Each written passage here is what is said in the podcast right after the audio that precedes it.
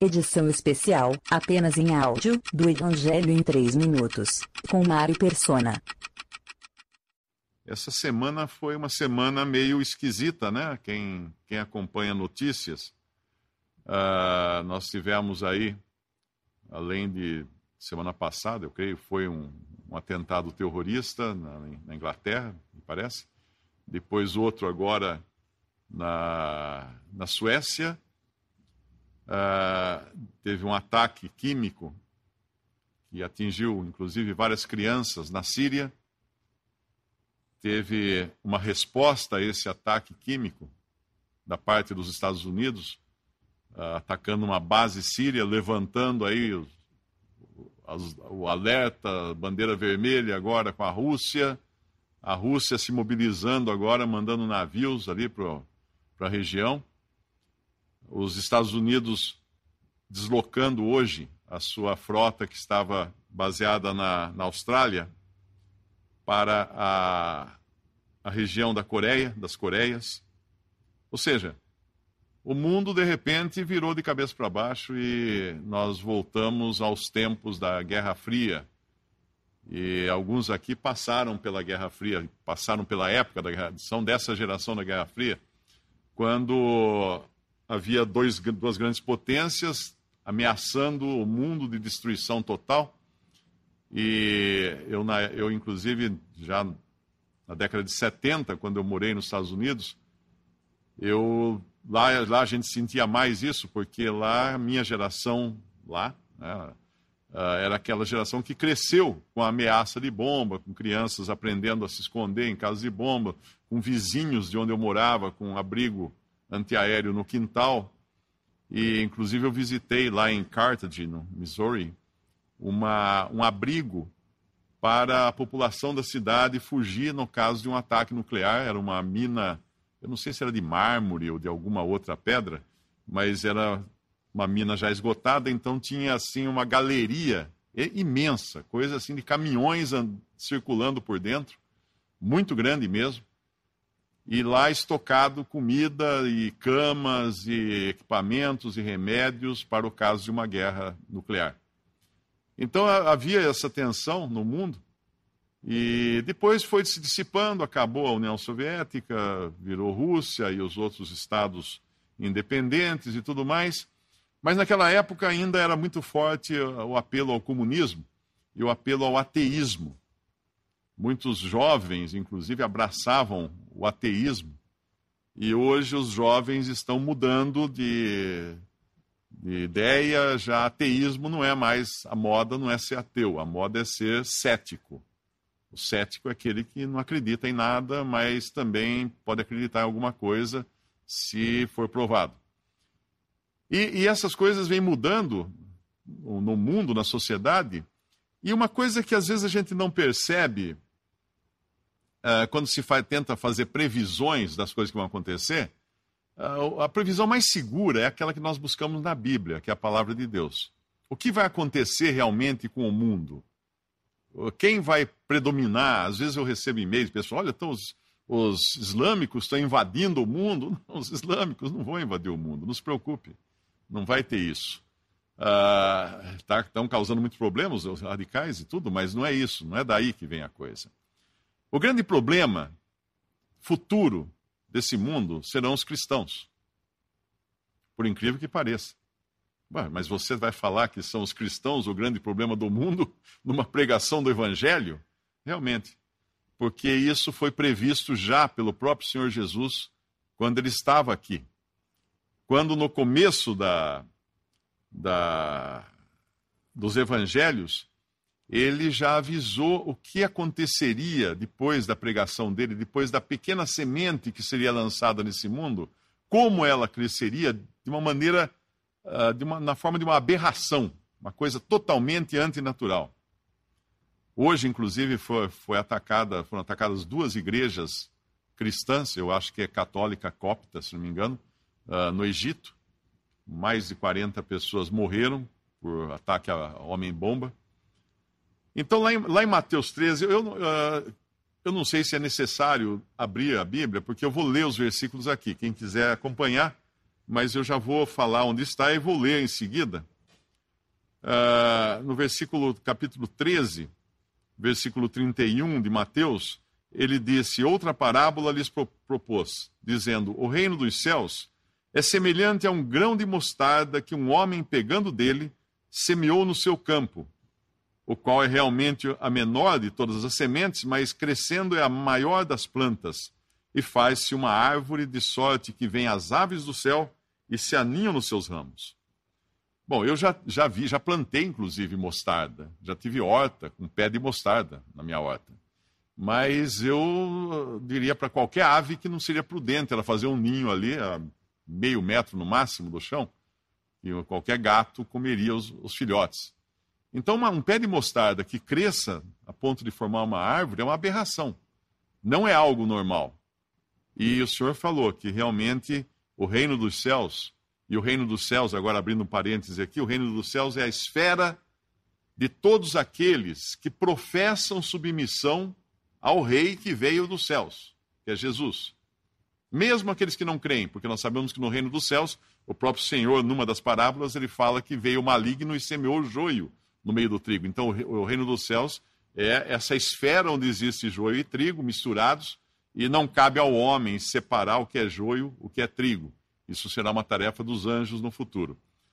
Mas isso aqui, então, já era uma previsão de que a cristandade ia crescer de uma maneira uh, não natural, de uma maneira totalmente insólita. Seria uma aberração o crescimento. E nas suas, nos seus ramos, nos, suas, nos seus galhos, uh, fala que vêm as aves do céu e se aninham nos seus ramos. Numa parábola anterior, quando o Senhor Jesus fala do semeador que saiu a semear, ele diz das sementes que caíram à beira do caminho e vieram as aves do céu e comeram a semente. E quando ele explica a parábola depois, ele fala que as aves dos céus é o maligno que rouba a semente que é plantada, que, é, que cai na beira do caminho. É o maligno.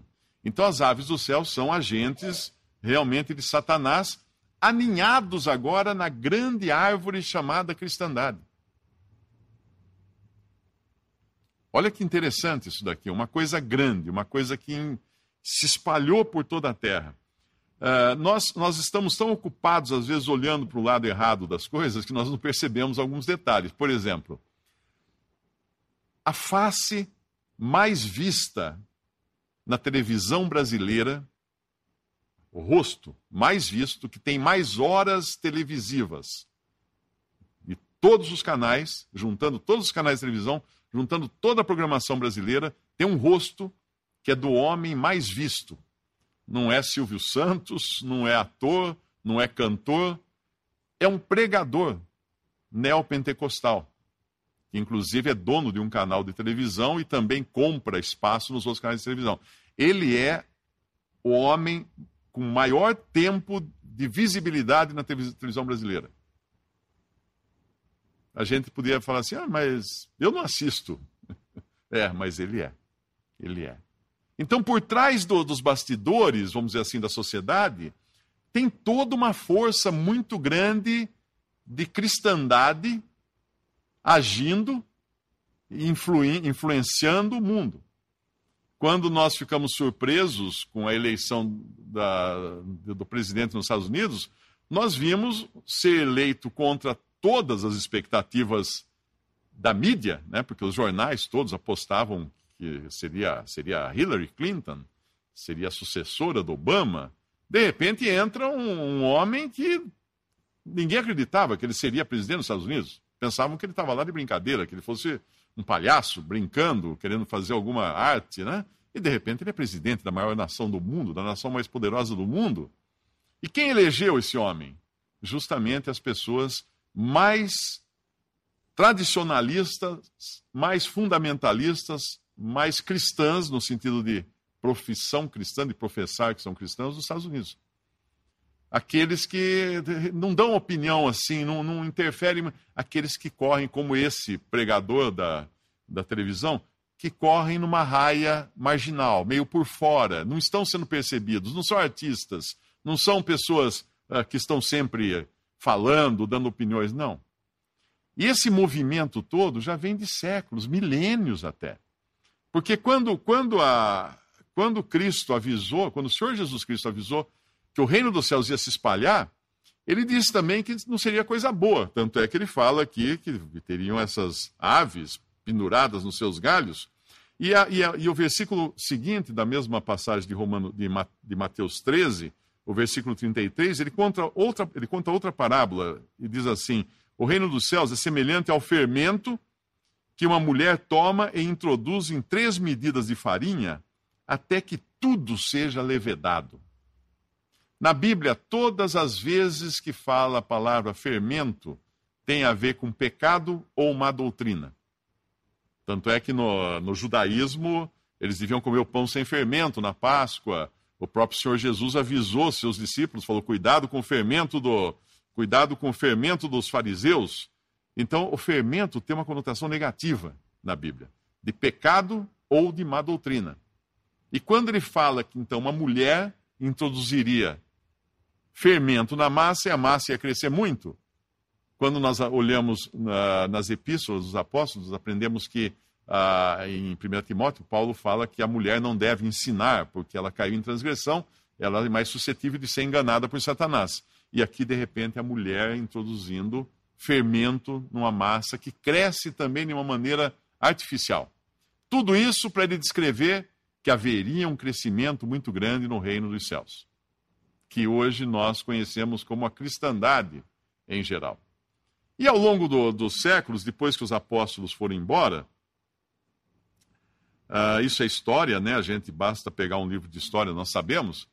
Uh, logo, aquele, aquilo que era um pequeno corpo de cristãos perseguidos, maltratados, lançados nas arenas aos leões, feitos espetáculos, queimados vivos, por Nero, que inclusive iluminava os jardins do seu palácio com tochas humanas de cristãos vivos amarrados em estacas, onde se ah, derramava betume sobre eles, ele punha fogo na hora do jantar daqueles bacanais romanos.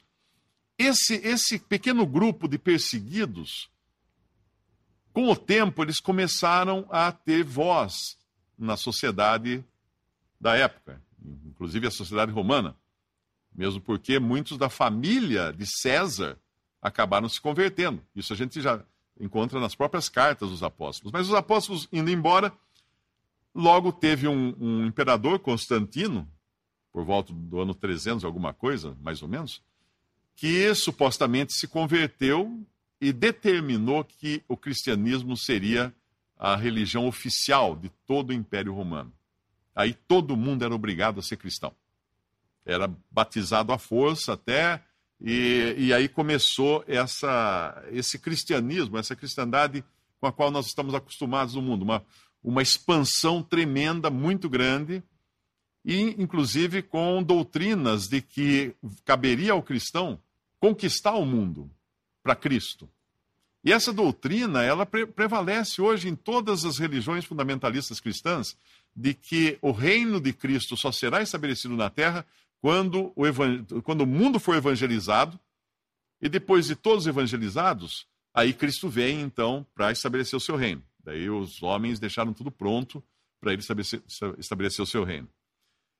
A verdade é que isso não é cristianismo, não é isso. Por isso que eu falei quando eu disse que o grande problema do mundo futuro será a cristandade. Porque quando a gente vai para o livro de Apocalipse,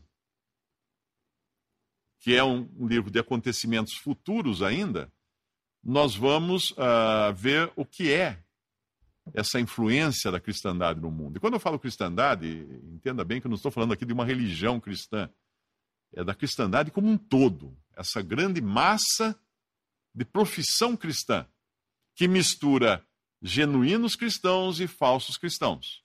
Essa grande massa. Em Apocalipse 3, versículo 14, que é a sétima carta, são sete cartas em Apocalipse, que são cartas proféticas, e elas descrevem exatamente os vários períodos da, da profissão cristã na Terra, no planeta Terra. E ao anjo da igreja que está em Laodiceia, escreve, escreve: Isto diz o Amém, a testemunha fiel e verdadeira, o princípio da criação de Deus. Eu sei as tuas obras, que nem és frio nem quente. Tomara que foras frio ou quente. Assim, porque és morno e não és frio nem quente, vomitar-te-ei da minha boca. Como dizes, rico sou e estou enriquecido, de nada tenho falta, e não sabes que é um desgraçado e miserável e pobre, e cego e nu. Aconselho-te que de mim compres ouro provado no fogo, para que te enriqueças, e vestes brancas para que te vistas, e não apareça a vergonha da tua, da tua nudez, e que unjas os olhos com colírio para que vejas. Essa é a sétima carta de Apocalipse que representa o sétimo estágio, o sétimo e final estágio do, do testemunho cristão na terra, antes de Cristo voltar para tirar da terra a sua igreja. Qual é a igreja de Cristo? São todos os que verdadeiramente creem em Jesus Cristo como Salvador, independente se estão congregando na igreja A, na igreja B, na igreja C. Pessoas que realmente nasceram de novo, se converteram a Cristo, têm o Espírito Santo habitando nelas. Essas pessoas, onde quer que estejam, o conjunto delas é a igreja, é o corpo de Cristo. É o corpo de Cristo. Agora, esse último estágio da cristandade na terra, ele está falando do, do geral, do testemunho geral, que é um péssimo testemunho, porque ela diz: Estou rica, estou abastada, não preciso de nada, não preciso de coisa alguma.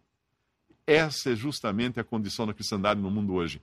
Poderosa no mundo, rica no mundo, influente no mundo, elegeram um, um presidente do país mais, mais uh, poderoso da Terra, contra todas as expectativas, batendo contra os que são modernistas, os que são esquerdistas, os que são a favor de aborto, a favor de disso, a favor daquilo, de repente elegem. Né?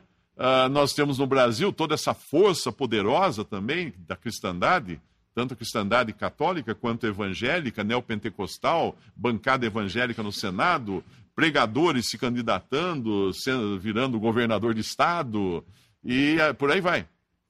Tudo isso é uma, uma onda que está se infiltrando em todo o mundo.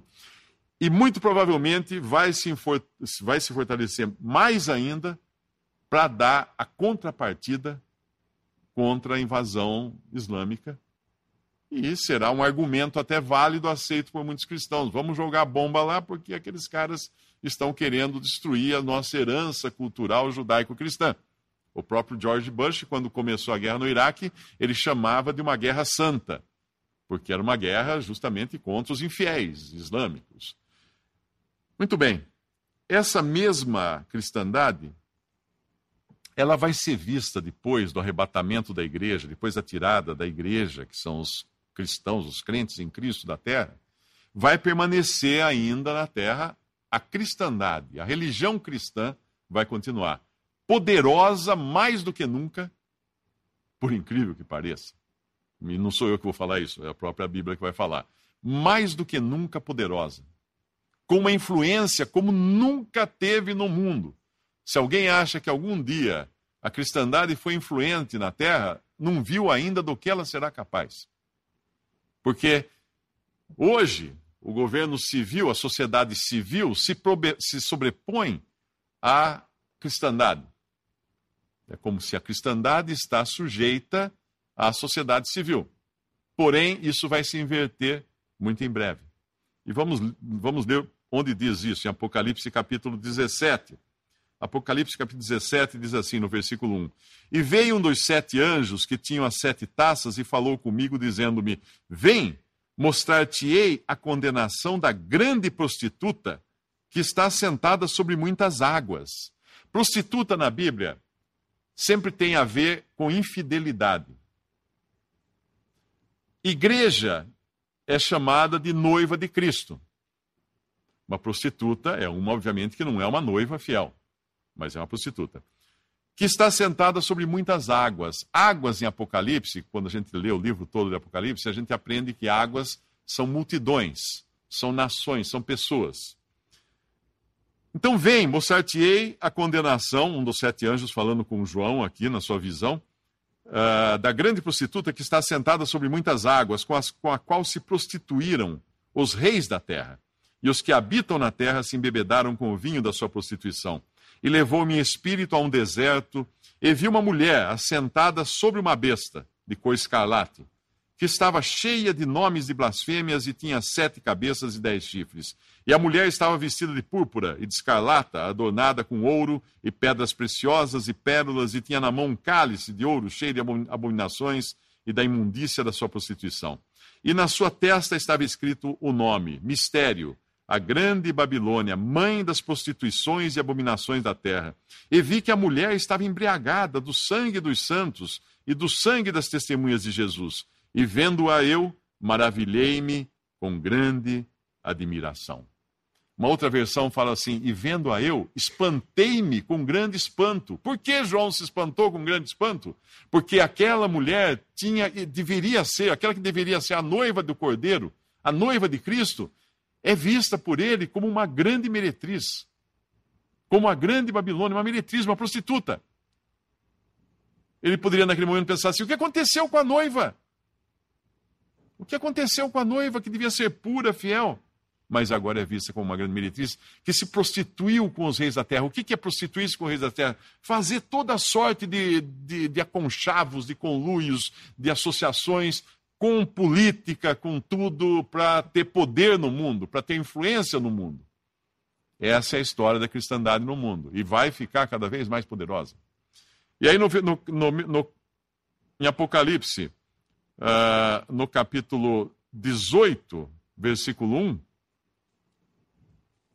nós vemos que essa que é vista por João, a princípio ele vê, ele a vê montada numa besta. Quando nós lemos Apocalipse inteiro, nós aprendemos que a besta é o poder secular, é o poder civil. E ele vê essa mulher montada no poder civil. Ou seja, o poder religioso cristão mandando no poder civil. Olha que coisa impressionante.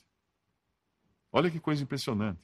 Nós temos ao longo da história exemplos disso aqui e ali, mas nunca como vai acontecer no futuro. E aí o que ele continua dizendo, capítulo 18, versículo 1. E depois dessas coisas vi descer do céu outro anjo que tinha grande poder, e a terra foi iluminada com a sua glória, e clamou fortemente com grande voz, dizendo: Caiu, caiu a grande Babilônia, e se tornou morada de demônios e abrigo de toda, todo espírito imundo e refúgio de toda ave imunda e aborrecível. Vocês se lembram da passagem da, da parábola de Mateus 13, daquele pé de mostarda, onde se abrigavam as aves, que por sua vez eram as aves que comeram as sementes, que por sua vez o Senhor explicou para os seus discípulos que eram agentes de Satanás? Olha onde estavam essas aves, estarão essas aves agora. Refúgio de toda ave imunda e aborrecível nessa Babilônia grande. Porque todas as nações beberam do vinho da ira da sua prostituição. Os reis da terra se prostituíram com ela, os mercadores da terra se enriqueceram com a abundância de suas delícias. E ouvi outra voz do céu que dizia: Saí dela, povo meu, para que não sejais participante dos seus pecados e para que não incorras nas suas pragas, porque já os seus pecados se acumularam até o céu. E Deus se lembrou das iniquidades dela.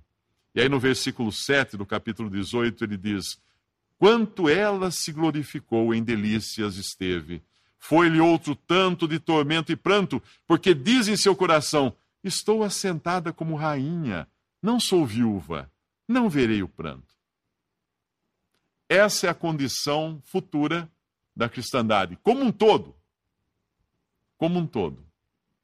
Até ela ser então derrubada do próprio poder civil. E as outras passagens aqui que eu não, não, não vamos ler agora, fala da besta comendo suas carnes. Ou seja, ela tem uma reviravolta e perde o seu poder. Por que eu estou falando tudo isso? Quando um, um momento o Senhor Jesus fala, num dos evangelhos, ele fala assim: não rogo pelo mundo. Quando ele está fazendo a sua oração ao Pai, no final já do seu ministério aqui na terra, ele diz assim: Não rogo pelo mundo. Uau! Mas a gente não tem que orar pelo mundo, orar pela paz mundial, orar pela, pelo bem das, da sociedade, pelo bem dos governos, orar pela. O próprio Senhor Jesus disse: Não rogo pelo mundo. Por que ele não roga pelo mundo? por uma, uma razão que ele também diz numa frase depois dessa, quando ele fala: O mundo jaz no maligno. E antes da sua partida, ele fala para os discípulos: Eu já vou porque vem aí o príncipe deste mundo e ele nada tem em mim. Então, esse mundo que Deus criou no princípio para ser habitação do homem, e o homem, o próprio ser humano, vendeu esse mundo. Adão era para ser administrador da terra. Adão foi, foi criado por Deus para administrar o mundo, para administrar a terra, para dar nome aos animais. E o que ele fez? Ele entregou de mão beijada para outra administração. Entregou para Satanás. E Satanás hoje tem o poder do mundo. Quando o Senhor Jesus foi tentado no deserto, nas tentações que ele passou no deserto, ele oferece a Cristo, Satanás oferece a Cristo, ele fala: Tudo isto te darei, porque a mim me foi dado.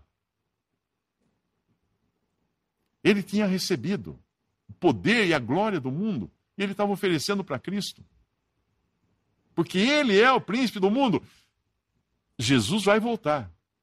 Vai estabelecer o seu reino, mas não agora não é assim. Então por isso que ele fala: "Não rogo pelo mundo, mas pelos que me deste, mas que do mundo me deste, para aqueles, por aqueles que são teus", ele fala ao Pai. Essa é uma visão muito estranha, né? Até dentro da, da, do, do, pensamento cristão, nós falamos, como não vamos então orar pelo mundo, pela paz mundial? Não, porque já está tudo definido. Nós oramos pelas pessoas, nós oramos pelos governadores, pelos reis e, e que estão em posição de. para que nós possamos ter uma vida sossegada, como cristãos, possamos continuar pregando o evangelho, orando a Deus, adorando a Deus com, com tranquilidade mas não pelo, pelo, pela paz do mundo, porque não vai acontecer. Não vai acontecer. É pedir, é pedir algo que vai bater o eco, só não vai acontecer. Se a gente busca na palavra de Deus, na Bíblia, nós sabemos que não vai acontecer. Mas então, qual é o lugar que uma, um ser humano deve ocupar nesse mundo se ele quiser ser cristão? Bom, a primeira coisa que nós aprendemos é vem do próprio Senhor Jesus, no capítulo de Mateus, capítulo 11, versículo 25, quando ele disse assim, Mateus 11, 25, naquele tempo, respondendo Jesus, disse, graças te dou, ó Pai, Senhor do céu e da terra, que ocultaste estas coisas dos sábios e instruídos e as revelastes aos pequeninos. Sim, ó Pai, porque assim te aprouve. Todas as coisas me foram entregues por meu Pai, e ninguém conhece o Filho senão o Pai. E ninguém conhece o Pai senão o Filho e aquele a quem o Filho quiser revelar. Todas as coisas me foram entregues, mas ainda não estão visivelmente nas mãos dele nesse mundo. Mas por quem ele, por quem ele, ele fala, ele dá graças ao Pai por ter escondido essas coisas dos entendidos e revelado a quem? Aos pequeninos. Numa outra passagem, em, o apóstolo Paulo fala em 1 Coríntios, capítulo 1, ele vai dar uma, uma visão para os cristãos de Corinto, da cidade de Coríntios, de Corinto, uh, de quem seria realmente as pessoas que Deus tinha vindo salvar, que Cristo tinha vindo salvar. Ele fala assim no capítulo 1 de 1 Coríntios, versículo 18, ele fala: A palavra da cruz é loucura para os que perecem, mas para nós que somos salvos é o poder de Deus. O que é a palavra da cruz? A palavra da cruz é que Cristo veio ao mundo salvar pecadores. E na cruz, na cruz, ele recebeu sobre si os nossos pecados, foi feito pecado por nós e recebeu ali o juízo que era devido ao pecado. E a palavra da cruz convida cada um para que creia em Jesus como seu Salvador, porque a pessoa que crê em Cristo como seu Salvador, o Espírito Santo vem morar nessa pessoa. Ela tem todos os seus pecados perdoados, o sangue de Cristo nos purifica de todo, de todo o nosso pecado, e aí essa pessoa passa a ser um filho de Deus. Porque até o conceito de quem é filho de Deus, eh, que a gente escuta por aí, não é bíblico. João, no seu primeiro no seu evangelho, no capítulo 1 do seu evangelho, ele fala assim: uh, veio para o que era seus, Cristo veio para o que era, era seus, que eram os judeus, mas os seus não o receberam. Porém, a todos quantos o receberam, deu-lhes o poder de se tornarem, de serem feitos filhos de Deus, a saber, aos que creem no seu nome, os quais não nasceram do sangue, nem da carne, nem da vontade do varão, mas de Deus. Então, os filhos de Deus são os nascidos de Deus. São os que creem no seu nome, no nome de Cristo. Não é todo mundo filho de Deus. Ah, somos todos irmãos, somos todos filhos de Deus. Não é, isso é balela. É, são filhos de Deus os que creem no nome de Jesus Cristo. E não há salvação em nenhum outro nome, a Bíblia fala. Porque nenhum outro nome foi dado abaixo dos céus para que sejamos salvos. Só o nome de Jesus. Só o nome de Jesus é suficiente. Nós não precisamos de nenhum outro nome. E quando Paulo continua, depois dele falar que a palavra da cruz é loucura, essa palavra é loucura, dizer que uma pessoa que meramente, falar meramente agora entre aspas, meramente crê em Jesus como Salvador, tem todos os seus pecados perdoados, é lavado completamente de toda a sua iniquidade, é justificado pela fé em Cristo. Isso é loucura para a mente humana. Isso é loucura para o homem religioso, porque o homem religioso fala assim: não, mas eu tenho que fazer alguma coisa. Eu tenho que fazer alguma coisa, eu tenho que ser bom, eu tenho que fazer caridade, eu tenho que fazer isso. Ótimo, guarda tudo isso para depois que você se converter. Para depois que você for salvo. Todas essas boas coisas são consequência de uma salvação feita por Cristo, não por você mesmo. Porque se fosse, o seu próprio interesse de fazer coisas boas já era um interesse interesseiro, né? Porque você fala assim, eu vou ser bonzinho, porque daí Deus olha para mim e fala que eu sou bonzinho e vai me dar salvação. Ah, é? Pensa que Deus é o quê? Não está vendo a sua intenção? Não. A salvação é de graça, por isso que chama graça. Graça é favor imerecido. Cristo pagou os nossos pecados. Cristo pagou. Se ele pagou, o que, eu tenho que fazer por alguém que paga? Aceito. Se, vier, se eu tiver uma conta, uma dívida imensa, chega um amigo e fala: Mário, fica tranquilo agora que eu fui lá no banco, paguei sua dívida. O que eu vou fazer? Comprar um sanduíche de mortadela? Dá para ele? Eu vou agradecer. Eu não posso fazer nada. Eu não tinha como pagar. E assim é a posição do pecador. Não tem como pagar. Não tem como pagar realmente. A palavra da cruz é loucura. loucura. E aí, no, cap... no, versículo 19 do mesmo capítulo 1 de 1 Coríntios, Paulo continua: Porque está escrito: Destruirei a sabedoria dos sábios, aniquilarei a inteligência dos inteligentes. Onde está o sábio? Onde está o escriba? Onde está o inquiridor desse século? Porventura não tornou Deus louca a sabedoria desse mundo? Visto como na sabedoria de Deus o mundo não, não conheceu a Deus pela sua sabedoria, aprove a Deus salvar os crentes pela loucura da pregação. Porque os judeus pedem sinal, os gregos buscam sabedoria, mas nós pregamos a Cristo crucificado, que é escândalo para os judeus, loucura para os gregos. Mas para os que são chamados, tanto judeus como gregos, lhes pregamos a Cristo, poder de Deus e sabedoria de Deus. Porque a loucura de Deus é mais sábia que do, do, que os homens, e a fraqueza de Deus é mais forte do que os homens. Porque vede, irmãos, a vossa vocação, que não são muitos os sábios segundo a carne, nem muitos os poderosos, nem muitos os nobres que são chamados, mas Deus escolheu as coisas loucas deste mundo para confundir as sábias, e Deus escolheu as coisas fracas deste mundo para confundir as fortes, e Deus escolheu as coisas vis deste mundo e as desprezíveis, e as que não são, para aniquilar as que são. Para quê? Para que nenhuma carne se glorie perante ele. Para isso. Então é muito simples entender que se a minha salvação depender de mim, eu vou ter do que me gloriar. Eu vou ter como chegar na presença de Deus e falar assim: ah, Senhor, estou aqui porque um cara, fui um cara bom, nossa, fui muito caridoso, ia na, na igreja todos os dias, dava meu dízimo, dava meu dinheiro para os pobres, fazia isso, fazia. Eu não tenho nada. A, a, a, posição de um que quer ser salvo por Cristo é de pequenino, de vil. Olha, olha os nomes que ele chama aqui: vil, você é vil, desprezível você é desprezível. As coisas que não são, os que não são, você é um nada nesse mundo, um perdedor nesse mundo, está para você então o Evangelho. Para você e para mim, obviamente. Graças te dou, ó Pai, porque revelaste essas coisas aos pequeninos e não aos sábios entendidos. E no próximo capítulo de, de 1 Coríntios, no capítulo 2, quando Paulo vai, vai falar da sabedoria, que não é a sabedoria deste mundo, nem dos príncipes deste mundo, que se aniquilam uns aos outros. Que príncipe desse mundo? Bom, agora nós temos lá um Putin, lá na, na Rússia, enraivecido, arregaçando as mangas para ir para a briga. um, um, um Trump nos Estados Unidos mandando uma frota para ameaçar a Coreia, porque tem lá aquele louco na Coreia do Norte, toda hora jogando míssil por aí, falando que tem bomba atômica. Vai ser uma guerra de topetes, né? Até parece, porque duas pessoas totalmente estranhas entrando em conflito. E a gente aqui, e nós? Se você crê em Cristo como seu Salvador, a sua esperança não está aqui. Pode cair uma bomba atômica na cabeça, não tem problema. O que crê em Jesus vai estar com ele na glória.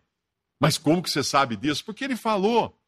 Naquela mesma, naquele, naquela mesma passagem, uh, logo, segui, logo em seguida ao que ele fala, que dá graças aos, ao Pai por ter revelado essas coisas aos pequeninos, ele diz assim, aí no, no capítulo 11 de Mateus, versículo 28, ele fala assim: Vinde a mim, todos os que estáis cansados e oprimidos, e eu vos aliviarei.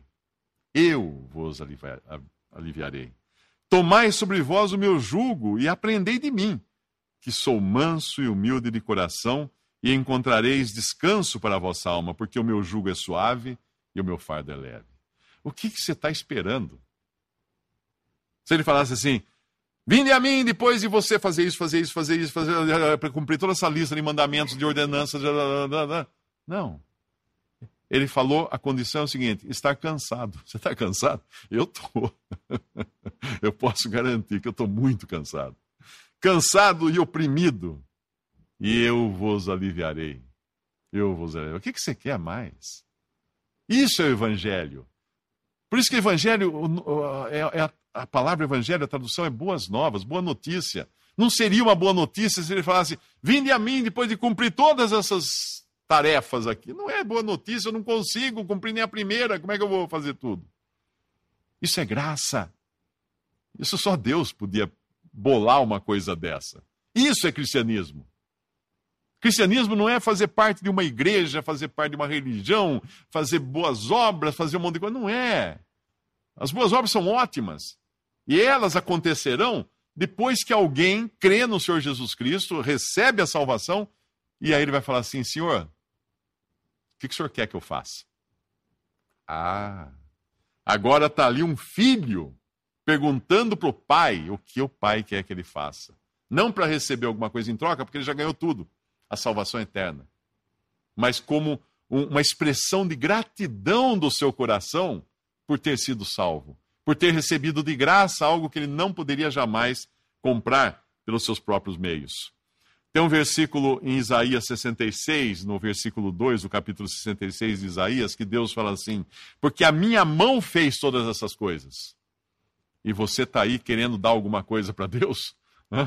Imagina você chegar, você é convidado para ir na minha casa, digamos que eu convido você para ir na minha casa. Aí você chega lá, não trouxe nada de, de presente, não, puxa, não trouxe nada para o Mário, o que, que eu vou dar para ele? Aí você olha em volta, vê um vaso assim, pega o vaso, corre lá, Mário, olha, eu queria dar esse vaso para você. Eu falo, mas que, que, que, que você está louco? Isso é meu já.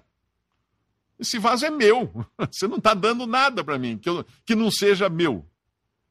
Porque a minha mão fez todas, todas estas coisas e todas essas coisas foram feitas, diz o Senhor. Deus é o Criador de tudo. Mas eis para quem olharei, ele fala no versículo 2 do capítulo 66, para o pobre e abatido de espírito e que treme diante da minha palavra. Para esse Deus olha.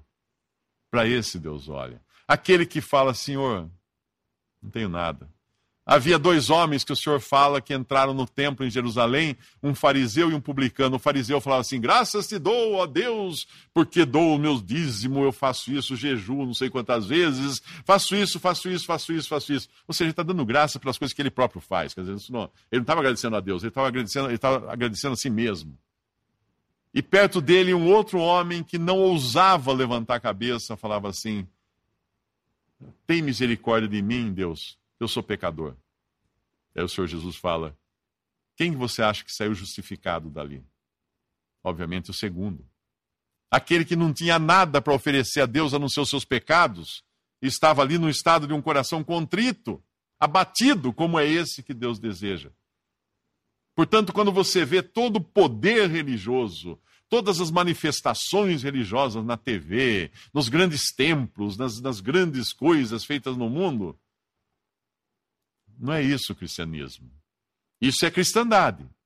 Isso é a grande árvore. Isso é a grande massa que está fermentando e aumentando cada vez mais.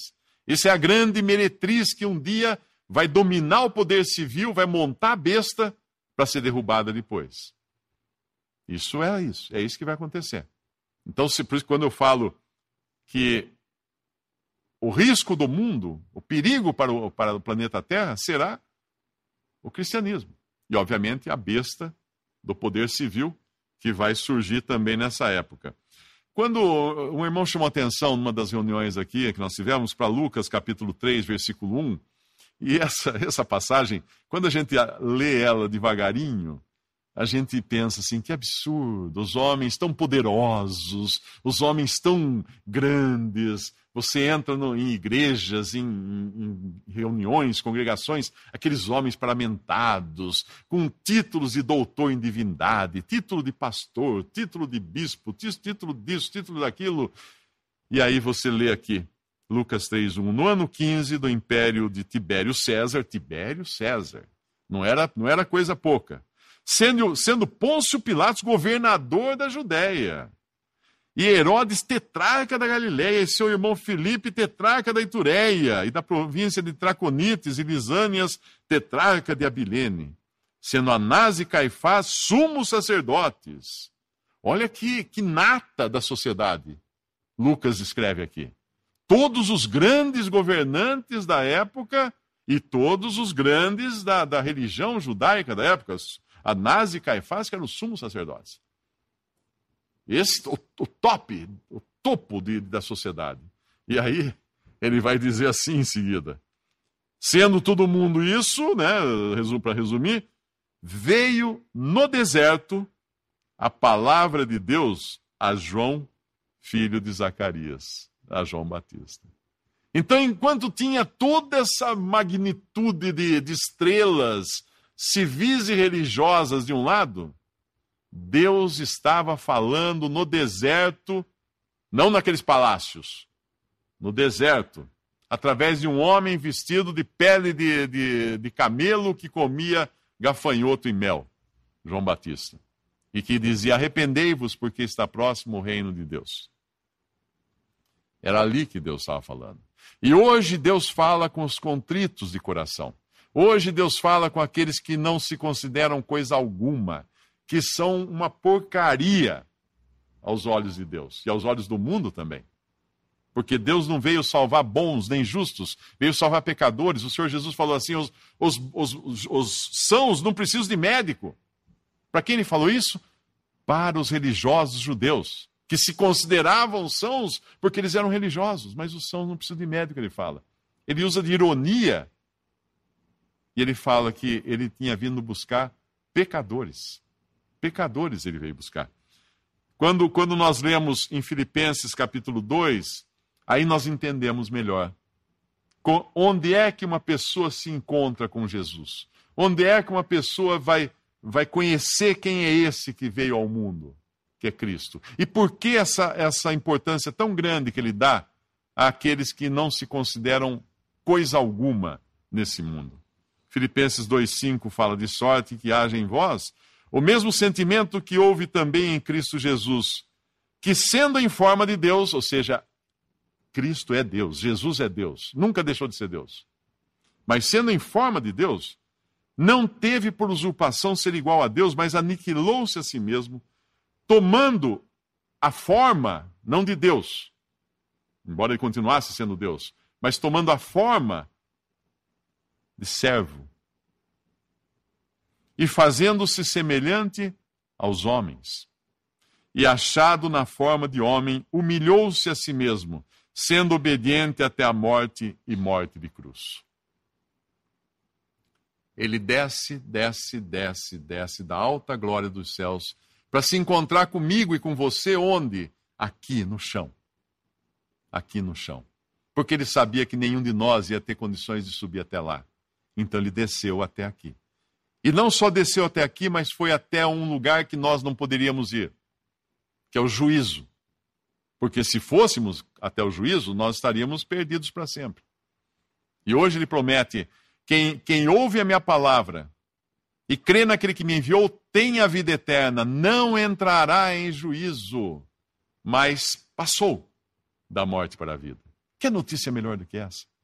Mas esse encontro com Cristo só se dá com pessoas que se reconhecem pecadoras, que se reconhecem incapazes de qualquer coisa, de um átomo sequer de bondade ou de coisa para fazer para Deus. E aí Filipenses continua depois que ele cumpre a sua obra de morte na cruz para salvar pecadores como eu e como vocês.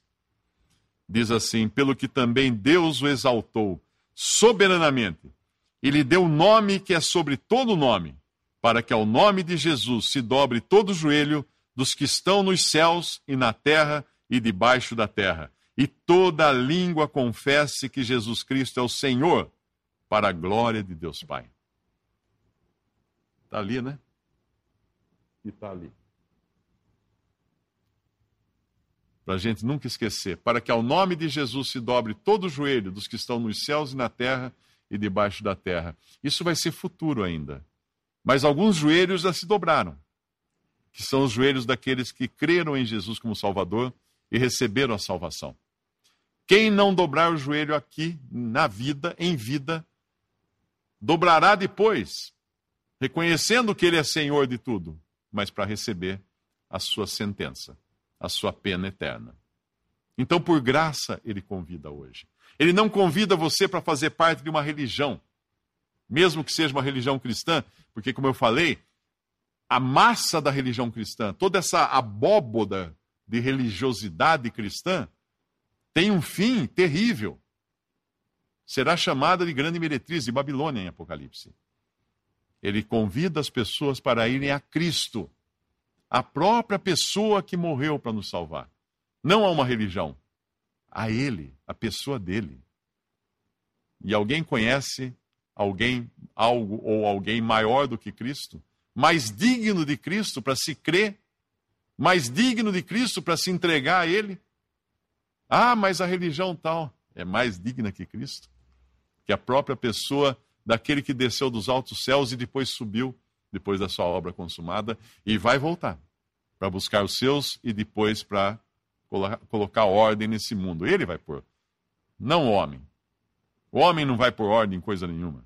O homem vai sempre colocar desordem, porque é um mundo que foi destruído, arruinado pelo pecado e hoje está sob os auspícios de Satanás. E Deus, quando manda o evangelho, o evangelho não é uma mensagem de restauração do mundo. O evangelho é um trabalho de resgate para tirar do mundo aqueles que creem em Jesus como Salvador. É uma missão de resgate, não é uma missão de conserto do mundo. É uma missão de resgate. Por isso que o convite fica aí para que creia em Jesus como seu Salvador e receba de graça a salvação e o perdão dos seus pecados e tenha, pode ter a certeza depois, porque ele vai falar no seu coração que você foi perdoado de todos os seus pecados. Podemos dar graças a Deus. Nosso Deus e nosso Pai, nós damos graças, Pai, por uma mensagem de graça, de misericórdia, dirigida a nós, pecadores, a nós que não tínhamos nada para oferecer a Ti, Pai. Obrigado pelo Teu Filho que veio a este mundo morrer numa cruz, tomar sobre si os nossos pecados, derramar seu sangue ali para nos purificar de toda mácula, de toda mancha e resgatar para si um povo para morar no céu. Damos graças, Pai, por esta mensagem, pedimos por todos aqueles que a ouvirem, se porventura ainda não tiverem a certeza do seu destino eterno, que tu possas tocar esses corações para que se entreguem a Jesus, a Cristo, e creiam nele como único e suficiente Salvador. Nós pedimos isso em nome de nosso Senhor e Salvador Jesus. Amém. Visite 3minutos.net. Dúvidas? Visite respondi.com.br. Adquira os livros ou baixe o e-book. Também para Android e iPhone.